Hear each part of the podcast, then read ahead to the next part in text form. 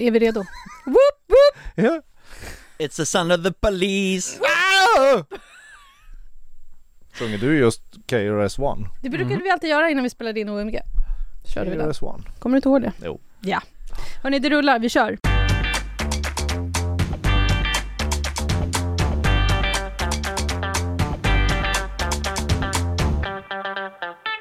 Halloj! Det här är Schlagerkoll som du lyssnar på, Aftonbladets nya podd om Melodifestivalen. Jag heter Jenny Ågren och hör här vilka jag har med mig.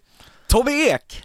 Och Marcus Larsson. Ja, men ni hör ju, vad fantastiskt! I den här podden så ska vi snacka om allt som händer runt Melodifestivalen. Vi ska dissekera låtar, nummer, programledare, kläder, humor, manus, ja, allt som man vill snacka om när tävlingen rullar igång.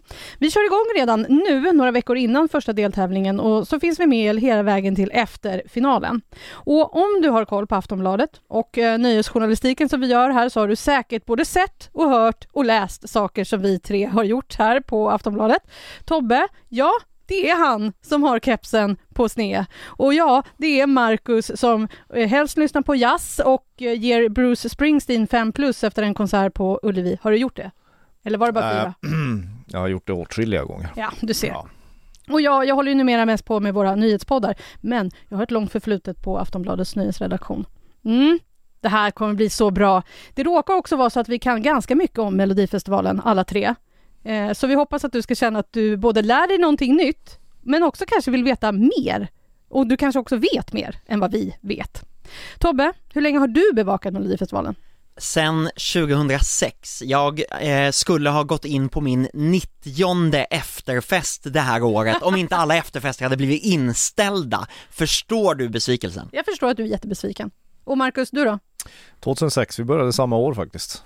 Så det är, vad är det, 16 säsongen. Jag har inte varit på 90 efterfester. Men 89 deltävlingar, andra chanser och final sammanlagt har vi båda bevakat. Ja, och alltså- sen, sen ska vi lägga på Eurovision på det också som vi har gjort varenda år utan att vara sjukskrivna eller skaffat barn. Ja, och, och sen så, hur känns det nu då? Att det inte är, att vi inte ska ut och, att ni inte ska ut och resa i landet? Ja, lite konstigt. Man har ju, kropp, man har ju kroppsminne att man ska ut i februari och, och, och, och, och vara, höll jag på att säga, bakfull. Men Det får så för dig Marcus. Men Melodifestivalen på turné brukar ju bli som en bubbla, där vi journalister också kommer väldigt nära artister, skivbolag, tv-produktion, programledare, eh, och det eh, kommer jag sakna i år för att det gör också att vi får väldigt mycket mer att rapportera om, nyheter, saker som händer, dråpligheter, eh, hårda, svåra nyheter. Eh, och jag är orolig för att det kommer vara svårare att bevaka Mello i år. Alltså, jag litar på att du kommer leta fram alla nyheter som vi behöver. Ja, fast det kommer ju bli mer statiskt. Så, Så- är det ju. Så kommer det ju Det, vara det, det kommer ju fortfarande vara roligt men, men det, nu kommer det vara mer att jag och Tobbe sitter i visir och, och någon munskydd och tittar på TV ibland så här utan att behöva kunna röra oss någonstans. Det kommer bli väldigt märkligt år, det tror jag. Men det ska bli intressant att läsa dina krönikor Marcus och, du, och Tobbe, du kommer köra bloggen som vanligt. Absolut, Absolut. bloggen kör på, eh, men eh, jag förvarnar redan nu att det blir färre blogginlägg i år eftersom vi har mindre tillgång till artister och eh, produktion. Mm. Det är nog vissa av dem som pustar ut ska jag säga. Att hela Ja. SVT-produktionen Ja, bara, precis. ja, Ja, Tobbe ska de inte får- vara de så närvarande. De får ett år på sig sen, sen, sen, sen jävlar. Sen är ni där igen. Ja. Men så här är det ju, eh, ni sätter ju också, Marcus du sätter ju betyg Ja. varje år på alla låtar, men det är ju Melodifestival vi måste ändå prata om, för det brukar ni inte kanske säga så ofta, vilka era favoritlåtar är. Genom tiderna? Ja, genom tiderna. Oj. Oj. Ja men den är ju, det, det är ju så väldigt enkel, ni kommer ju tycka jag är skittråkig. Jaså? Det är ju Loreens Euphoria. Och det här är ju så tråkigt för att Ja men Nej, jag, men- nej, men- jag sa att ni skulle tycka det är tråkigt. Rent objektivt så, så håller jag ju med om att det är den bästa Eurovision-låten genom tiderna, men jag kan inte tycka det längre för jag är så himla trött på den. Men ja, det är alltså den bästa Eurovision-låten till och med genom tiderna. Men min, om jag ska säga favoriter i Melodifestivalen, ja men då har jag ju ehm, hur många som helst och väldigt mycket konstiga olika låtar, men eh, så, som, som, som våra lyssnare känner igen, Tommy Körbergs Stad i ljus är ju en riktig klassiker som jag absolut aldrig tröttnar på. Och sen så är jag ju ett enormt Alcazar-fan, så Stay the Night, men alla Alcazars låtar i Melodifestivalen. Alltså jag håller ju med er om, om alltihopa, men jag, jag backar tillbaka till 1984. Kall som is va? Kall som is, Anders det. och Karin Glenmark, alltså det är den bästa genom alla tider. Jag håller med om att den är helt fantastisk. Jag Ja, visste jag- ju att du skulle håller. ha den så jag vågade inte ta den. Ja, jag håller inte med. Det är roligare att berätta om som folk har glömt bort som aldrig kom vidare och som kanske blev typ näst sist eller sist och då är det ju Anna Järvinens porslin. Mm, du ser. Det finns guldkorn där ute. Och Det är, jag, det, är en, det är en sån här bortglömd evergreen skulle jag säga. Det är låten som Lisa Nilsson tackade nej till att göra. Ja, Eh, det, som, gjorde hon, det, ska, det gjorde hon fel. ja, ryktet sa ju att hon ändå åtminstone övervägde. Lisa Nilsson var ju med 88 med låten Du. 89. 89, tack, förlåt. Gud, vad dålig jag är. Det var ju när Globen ja, invigdes. så var det. Eh, Jaha. Men sen har hon ju undvikit Melodifestivalen, men just eh, Porslin var en sån som jag vet att hon, hon lyssnade på och det fanns ändå ett mikroskopiskt litet intresse att kanske Håkan, Men- Hell, Håkan Hellström testar han också, inte till Melodifestivalen men till sina, till sina egna skivor. Det hade Men- vi i och för sig älskat. Ja. Att Håkan var med där. Men jag har en ny... Det är en rubrik, Ja. mellolåten Håkan Hellström tackade nej till ja men den är ju så gammal, sluta. Har vi skrivit om det? Ja men läs vad jag skriver någon gång. Ja! Det börjar bra här. Jag ska bara säga också, jag har en annan, en nyare favorit. Och det är ju faktiskt, jag är så besviken att inte Salem El Fakir vann med Keep On Walking. Vilken bra låt! Fin bit Ja, Fin bit! Men lite tråkigt nu, nummer men annars. Ja. Men han studsade gulligt på den där Han pianostolen. studsade gulligt, han är fantastisk. Ja. Eh, vi ska i det här avsnittet faktiskt eh, fokusera på det som vi vet ganska mycket om redan nu. Programledarna som ska leda oss igenom sex tävlingar, fyra deltävlingar, Andra chansen och själva finalen. Vi har alltså nio stycken totalt tror jag det är. Och det här är så här, jag kan fråga er vilka som ska leda och ni bara rabblar upp det som ett litet... Jajamensan, i deltävling 1 så är det ju Lena Philipsson Och Christer Björkman. I deltävling 2 så är det Anis Don Demina, Oscar Sia Och Christer Björkman. I deltävling 3 så är det ju eh, Jason Diakité, alltså Timbuktu Och Christer Björkman. I deltävling 4, Pernilla Wahlgren, Per Andersson Jag gissar nu men jag tror det är Christer Björkman. Och eh, Andra chansen leds ju av Shirley Clamp och, Christer Björkman. och finalen, där får vi Shima Niavarani, eh, Måns Zelmerlöw Och Christer Björkman. Alltså min första spontana fundering när jag hörde det här, ni är fantastiska, ni kan allt det här rinnande vatten. Jag kan bara Christer Björkman. Så räkna inte in mig i det här. för det är det jag funderar över. Christer Björkman som en, ska han vara det trygga ankaret här? För jag, han kanske inte riktigt står för humorn ändå. Nej, jag vet inte vad ska vi säga om det. Trygga ankaret. Trygg kommer han ju vara. Men jag tror inte han ska stå för upptågen, festen och humorn. Hur kommer det sig att han får uppdraget? Vad tror du Tobbe? Ja men det är så här att Christer Björkman, det är ju sedan flera år tillbaka har man sagt att i år är Christers sista år. Eh, han kommer då ha gjort Melodifestivalen i 20 års tid. Han har ju under de här 20 åren flera gånger dykt upp som gubben i lådan. Något år gjorde han eh, eh, intervjuer med artisterna direkt när de gick av scenen. Andra gånger så har han varit med i mellanakter i förinspelade sketcher och så. Eh, och jag tror att man, man vill hylla honom genom att göra så här. det ska få bli Christer Björkman show, som tack för 20 enormt starka år. Ja men det är smart att göra också för då är det ju verkligen slutet på en era. Alltså vi säger ju farväl till, till, till personen som tycker man vill honom, har, har liksom dirigerat den här föreställningen och gjort den till Sveriges största tv-program. Det är ju de mest framgångsrika åren Melodifestivalen har haft med honom. Och då, då blir det, då blir det, det blir liksom ett, ett farväl till honom och sen så nästa år så börjar det något nytt. Så det är verkligen, det är, man, man, man blir nästan lite sentimental. Det roliga i det här Tobbe, jag vet att du står och skakar där och vill säga någonting. Det, det, det borde finnas en pausknapp på det ibland. Vad heter det, det roliga är ju att folk, det, jag undrar hur länge det dröjer innan folk fattar att det finns en annan schlagergeneral. För de har fortfarande, de har inte gjort det än. Alltså, alltså folk kommer be, alltså så fort de ser något dåligt i Melodifestivalen i tio års tid gissar jag, så kommer någon skriva sparka Christer Björkman. Det finns eh, så här, journalister i mitt flöde på DN och Expressen som, som så fort det händer någonting fortfarande, i typ igår, tycker liksom att nu får ju Christer Björkman sluta.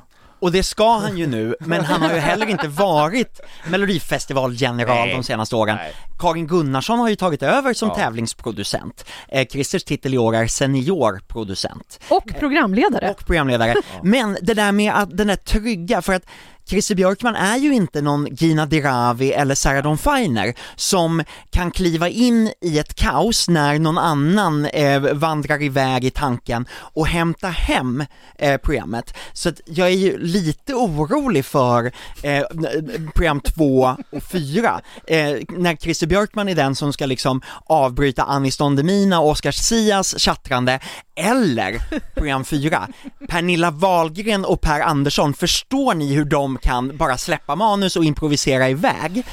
Ja, Och då ska Christer Björkman hinna liksom hämta hem det. Alltså jag längtar efter, eh, Per Andersson är ju melodifestival i sig själv. ja men alltså jag längtar efter det, just den deltävlingen, eftersom Pernilla Wahlgren är min stora favorit sedan långt tillbaka, men alltså det kommer bli...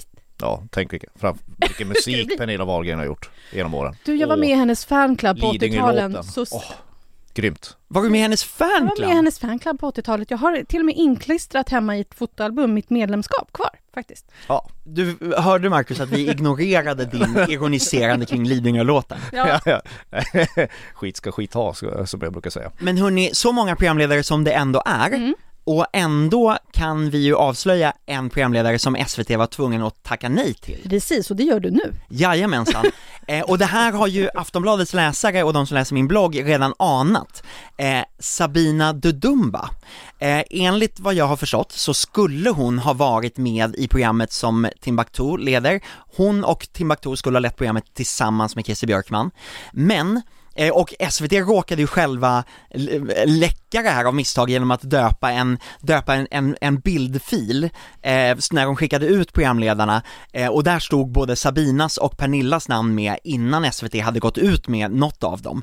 Eh, Sabina fick nej för att hon, eh, som jag förstått det, har ett antal reklamsamarbeten. Och det är ju väldigt känsligt när det gäller SVT och eh, till slut gick det inte att ändra på för att SVT har en viss buffert med ett antal veckor före och efter som man inte kan vara med.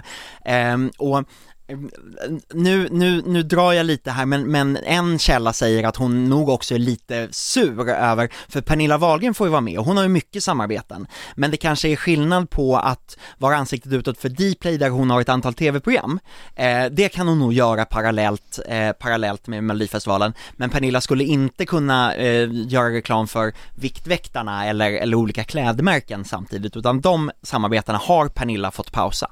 Det är ändå ett ganska så här, ett namn som inte är vanligt i Melodifestivalsammanhang, precis som att Jason Timbuktu Diakité inte Ja, är varför det. är han med? Varför är han Tobbe? med? Ja, det vet du Tobbe. Ja, alltså, vet ni? Det undrar fasiken jag också. Men eh, som de har förklarat det är ju tanken med programmet med Timbuktu att Christer har, har sträckt ut en hand till de här artisterna som han har jagat, artister som han har velat få med i Melodifestivalen, som han har kämpat med år ut och år in, men alltid fått nej på. Det hade blivit mycket tydligare om Sabina Dedumba också hade varit där, Ja. men nu blir det då bara inom citationstecken då, Timbuktu. Sen har ju, Jason har ju mjuknat upp på, på den här biten på senare år. Jag har ju liksom eh, sett julshower med honom när han har uppträtt med Lasse Berghagen och han är ju tillräckligt folklig numera för att kunna leda. Folklig med- absolut, men när han dök upp på Melodifestivalens efterfest 2009 dra det här, eh, i fjärde deltävlingen i Malmö och var den grinigaste och otrevligaste människan i hela världen. Det är ju, Melodifestivalen är ju ett event där hela Sveriges press är närvarande och han går förbi alla journalister, fnyser eh, eh, och liksom eh, ja, vägrar ställa upp på bild. Det roliga är att då är det ju någon inne på festen, någon skivbolagsperson som läser lusen av honom, talar om för honom vilken typ av fest det är han faktiskt har bestämt sig för att dyka upp på och då trippar han eh, lite, lite eh, förläget tillbaka. Så gör han en entré till där han snällt ställer upp på, på bilder och också intervjuer. Men du, får ju säga, alltså när man ö, utsätts för den här, den här, den här chocken det innebär att vara första gången på Melodifestivalen. Det är klart man inte beter sig som, som man bör. Det gjorde ju Ola Ja, ja. Salo och The Ark och de ja, var ju... de hade men det är en annan sak. Det var ju så, de, de var ju liksom en schlagerfestival från början. Timbuktu var ju liksom en autentisk hård hiphoppare och rappare. Det är klart att man, man måste vänja sig. Han har mina sympatier i det. Jag var likadan 2006. Jag Sen har jag sakta nötts ner av den här killen till höger om mig. Ja, precis. Ja. Mm. Vi är som sandpapper mot varandra, Ja, jag jag får. Marcus lenare och mjukare för varje år. Ja, det är nu så ska vi mysigt. inte överdriva här. Men alltså det ska bli väldigt spännande att se hur han är som programledare. Det som vi har sett honom som programledare i bland annat är ju Musikhjälpen i Sveriges Radio. Men det är ju inte så, det är inte så mallat. Här är det Nej. ju väldigt, väldigt mallat ändå. Här ska du ju oftast läsa ett skittråkigt manus och få det att svänga. Och också rabbla låtskrivares namn. Och det vet vi i Melodifestivalen Och att det är oftast inte bara en person som har skrivit en låt. Ibland är det, har, har det åtta personer som delar per sekvens kan Mm. man säga. Men i ett år när man inte har någon publik i arenan, då kan ju också väldigt mycket av programledarsekvenserna förinspelas. Absolut. Eh, det som inte behöver vara nerv och spänning i, det bandar man så att man får det sådär perfekt som man bara vill ha det. Och sen så överlåter man det där, de, de nervkittlande delarna, ja men de kör man live. Eh, så så kommer det vara mycket i år. Men vi, vi får återkomma lite till hur själva programmet kommer att se ut, för vi vet inte så mycket ännu. Nej, nej, det, det vet vi ju inte. Eh, jag tror inte tittarna kommer märka så stor skillnad, men det är nog mest vi som jobbar med det som kommer märka att det är lite mer mallat och sånt. Men det, det, de kommer säkert ju, eh, det kan ju bli en, det snyggaste tv-programmet på länge. Ja, Ja, Eftersom de inte behöver ta hänsyn till isladors begränsningar och, och de där förbannade ballonghaven. men nu kommer man inte se några skyltar. Nej. Eller ballonger eller... Eh, Mobillampor som lyser. är, är det ett stort problem för dig? Nej, det är det inte. Nej, Jag försöker bara... De får väl göra egna Ja, Jag kan säga att väldigt många skivbolag och artister är nog glada över att mitt i det där känsliga ögonblicket när man tar den där höga tonen, nej men då kommer inte en bildproducent klippa in ett, ett gulligt barn eller någon, någon i en lustig hatt som viftar på en skylt. Nej, jag, utan jag, man jag, kommer jag tycker kunna lägga att det stora testet för artisterna varje år, framförallt nya artister, det är ju att stå och uppträda för pressen på torsdagar. För det måste vara det jävligaste man kan göra på hela turnén när vi sitter där och muttrar och med, med, med, med, med så här skeptiska miner bara. Ja, kom igen då. Eh, eh, så det, det, det, det tycker jag är dumt. Men det, slip, det slipper de i år. Ja, Ja. det slipper de i år. Och vi, vi, vi, och vi tappar lite med så här humorn. Ja, men vi ska återkomma lite till humorn. Finns det någonting som, när det gäller programledarna, som ni är nervösa över? Ni har ju sagt liksom att ja, det kan bli lite hispigt kanske liksom när det är Per och, och Pernilla. Men jag tror också att de är så pass trygga i humor Mm. att de blir roliga spontant. Men ehm, Anis och Oscar Sia kommer behöva ett starkt manus. Eh, Lena Philipsson är ju också duktig på att vara spontan, men det är bra att få att, att bygga ett manus på henne. Eh, samma med Shima Niavarani och Måns Zelmerlöw. De behöver ha, eh, för att inte säga Christer Björkman såklart, man behöver ha det där starka manuset och bra regi för att det ska lyfta. Lena är ju väldigt bra på humor. Det får man inte glömma. Nej men hon är, hon är bra. Och Hon är, hon är bäst när hon är själv också. Mm. Jag tror att det var säkert ett krav från hennes sida att, att hon skulle få en egen Lena PH-show där. Jag har inget på fötterna där. Man det går undrar bara om hon- ihop med hennes person. Man undrar om hon kommer ha det där, där håret som hon hade när hon och Charlotte gjorde. Eh, Ja. När de var programledare. När de var, gjorde flick, massa år. flickorna i Småland. Precis. Ja. De Det hade hade varit fantastiskt. jättehåren. Ja, det hade varit jättebra. Ja, vi får se. Nej men alltså det, sen har de ju fördelen också att, att, att de behöver, om de gör så dåligt ifrån sig, då har de bara ett program och sen försvinner de.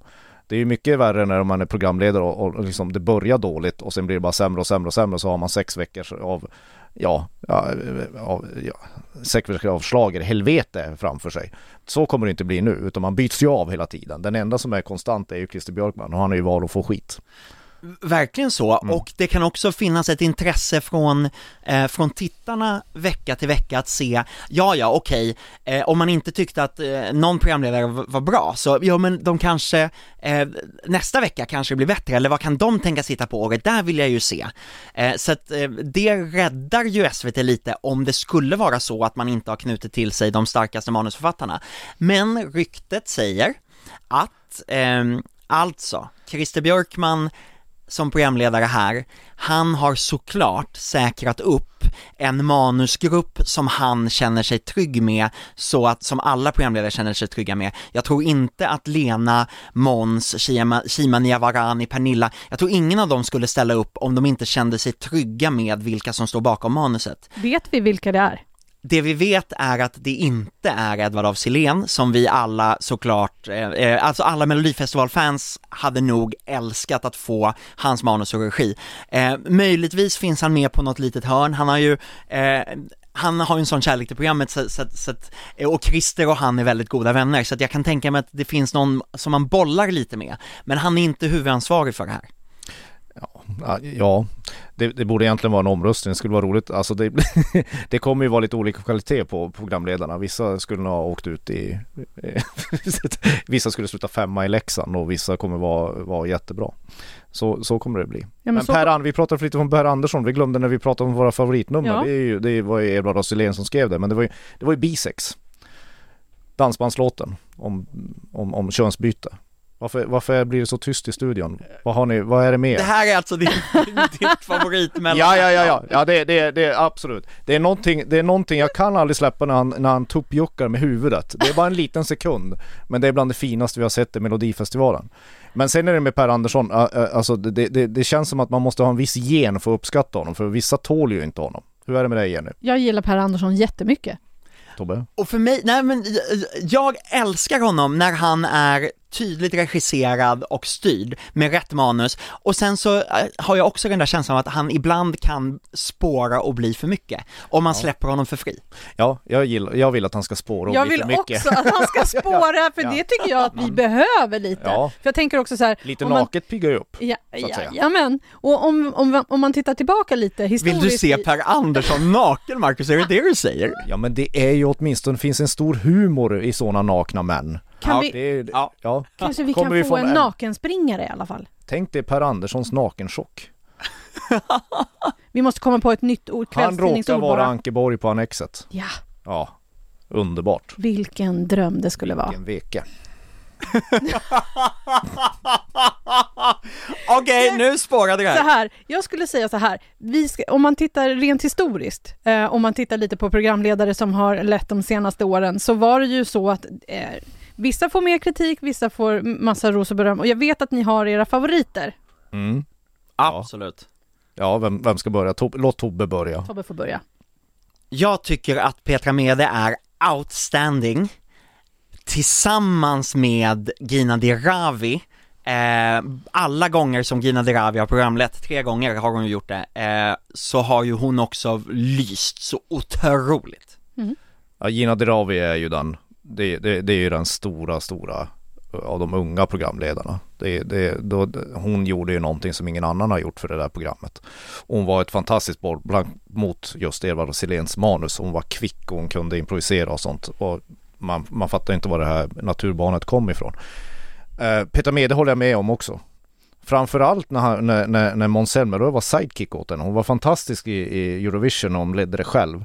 Och det kan hon göra, men, men 2016 då, då var hon i sitt esse. Men hon är nästan bättre på Eurovision. Jag, jag håller faktiskt med. Ja, det, äh... alltså hon, hon, är, hon har den eh, ståtligheten och den humorn. Alltså hon ska leda de här största grejerna. Liksom. Sen tycker jag inte vi ska glömma Christian Luuk heller.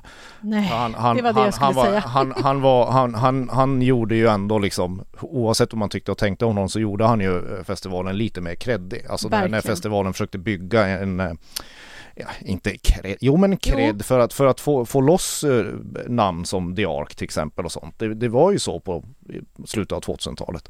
Och då klev ju han in och hans eh, entré där med romerska krigare och, och, hästar och allt vad, vad fan de hade på scenen, vagnar. Eh, satte ju en viss standard som, som, inte, som inte SVT riktigt har varit i närheten av sen. Det är lite som Loreens powernummer liksom. Ja, jag vet, det var, det var magiska år. Han, han eh, ledde ju Melodifestivalen två år i rad då. Exakt. Det var ja, helt var, fantastiskt. Det passade, han passade, att... hans, hans torra så här, lite småironiska Christian Lok-humor passade så det blev som bra friktion mot det här bullriga evenemanget han ledde. Och någonting som de verkligen har gått ifrån nu som är så tråkigt för att det har blivit mycket mycket, mera barnprogram mm. av valet av programledare och, och, eh, och alla de bitarna, eh, där, där SVT har pratat om att nej men det måste vara ett varmt program. Mm. Nej men värmen kommer ju av artisterna, eh, spänningen i, i, i tävlingen, olika typer av mellanakter.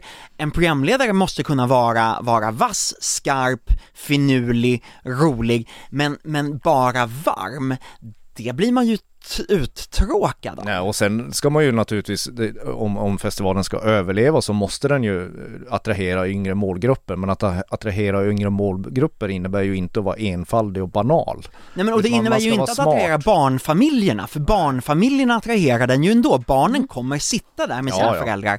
Däremot De så har är det inget ju... val. Nej, det, det, det är ju det är så tonåringarna i så roligt. fall som är svårast.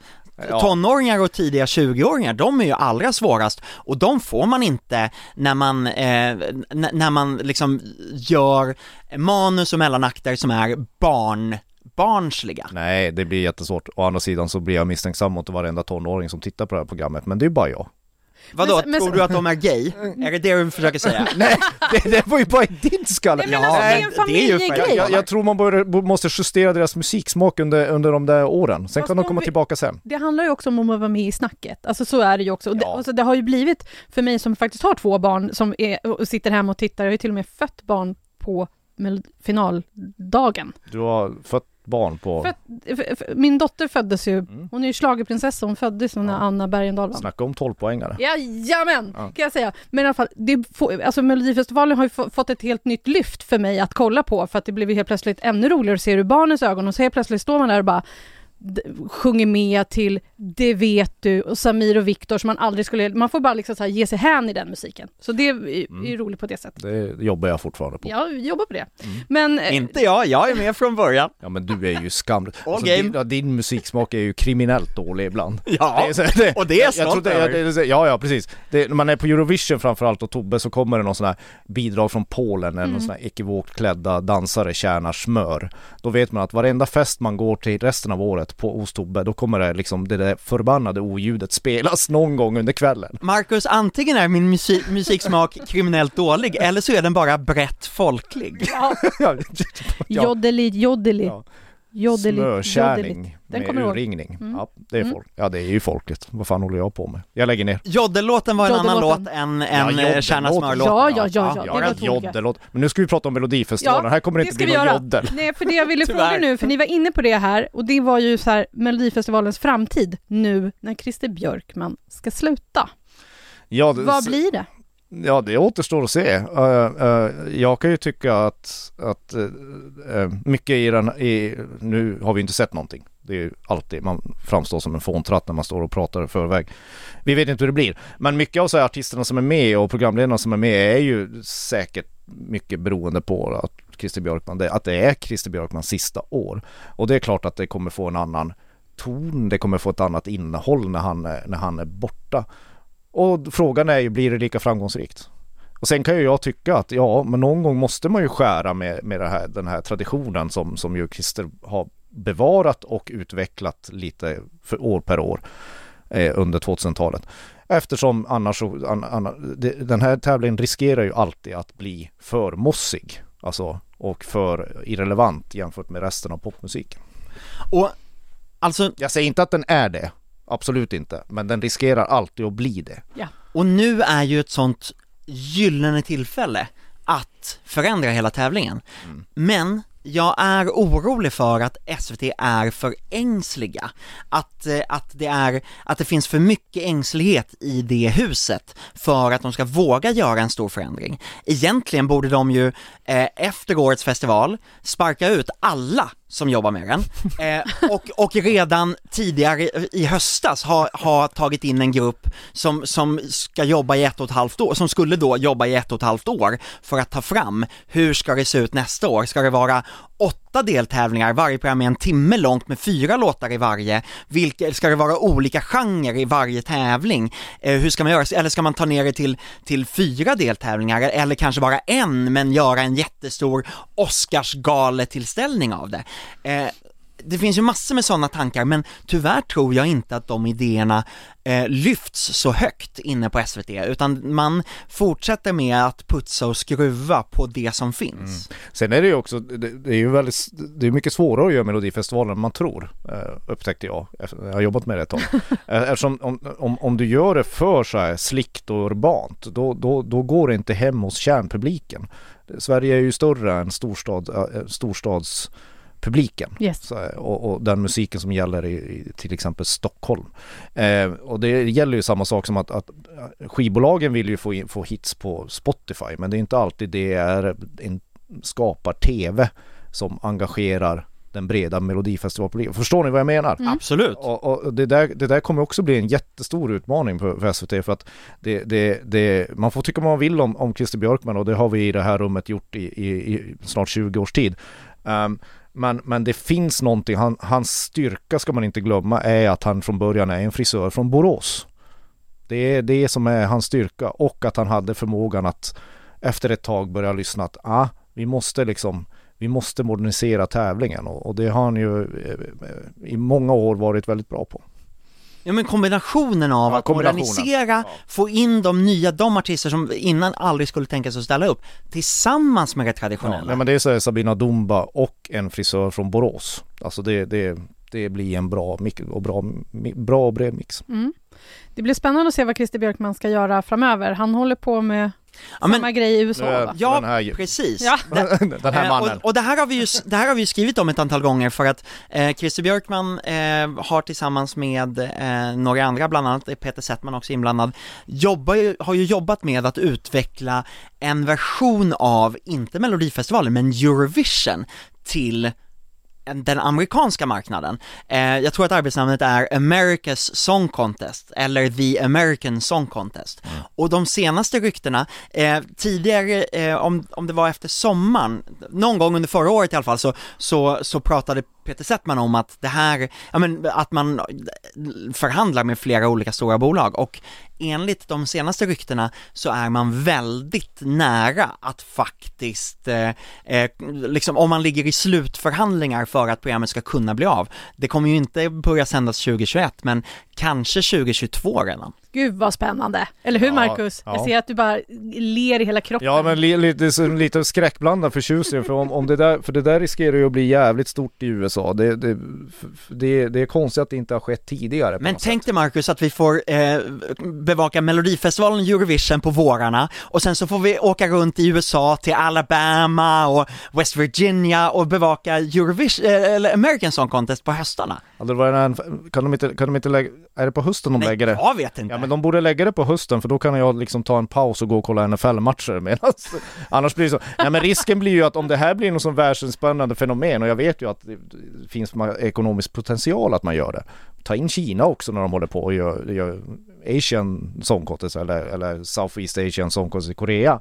Men men, eh, men, eh, eh, eh, men, men det blir ju som att käka socker året runt. Det kan ju inte vara nyttigt. Det är det inte. Jag vet, Men alltså, det skulle ju- Tobbe är inte lycklig. Men, men, men, ja. en American Song Contest skulle ju också väldigt snabbt kunna, om det blir en succé, överskugga allt annat. Ja, Plötsligt är det ja. ingen som bryr sig om Eurovision längre. Det blir, Nej, det och blir alla de här Masked Dancer och, och, och, och The Masked Singer som, som går bra nu, eller Idol som går bra i USA, de, de kan ju Kommer det något nytt med ett tävlingsmoment i USA och det slår igenom och de får bra artister, för det, det kan de ju verkligen få. De kan få artister av en, en viss kaliber i USA om det blir framgångsrikt. Framförallt artister som kan göra mellanakter. Så jag menar, det, det kan ju bli ett monster som tar över allt annat. Och det är ju det som är det spännande i, i Eurovision jämfört med alla de här andra koncepten, att det är att man vänder sig till etablerade artister, att det inte är i första hand nya talangjaktsmänniskor. Samtidigt så har de ju liksom, alltså om man tänker, det är ändå sam, ett och samma land, USA, alltså så här, Mm. men i Europa då har vi liksom alla kontraster och alla eh, olika låtvarianter Ja, som nu, nu har du varit för lite i USA. Ja, Eh, jag tänkte ju jag säga... har rest Ah. genom 49 delstater. och Det där är, fick han det sagt också. Jajamensan. Ja, men, men det, USA är inte ett homogent land. Nej, det, det, men de, jag- de bara låtsas som att det är Ja. det. Hörni, nu har vi snackat klart om programledarna och lite annat kring Melodifestivalen och eh, även Christer Björkmans framtid. Vi kommer komma tillbaka nästa vecka. Tack för idag Tobbe. Tack så jättemycket. Tack Marcus. Tack. Eh, nästa vecka då ska vi ta och snacka om startfältet i årets Melodifestival. Och vi hoppas att du vill fortsätta lyssna på oss. Vi finns såklart där du hittar poddar. Följ oss gärna så missar du inte nästa avsnitt av Schlagerkoll. Du kan ju också följa Marcus och Tobbe på aftonbladet.se där ni skriver roliga saker. Jajamensan. Jajamän, vi hörs snart igen. Hej då! Hej då!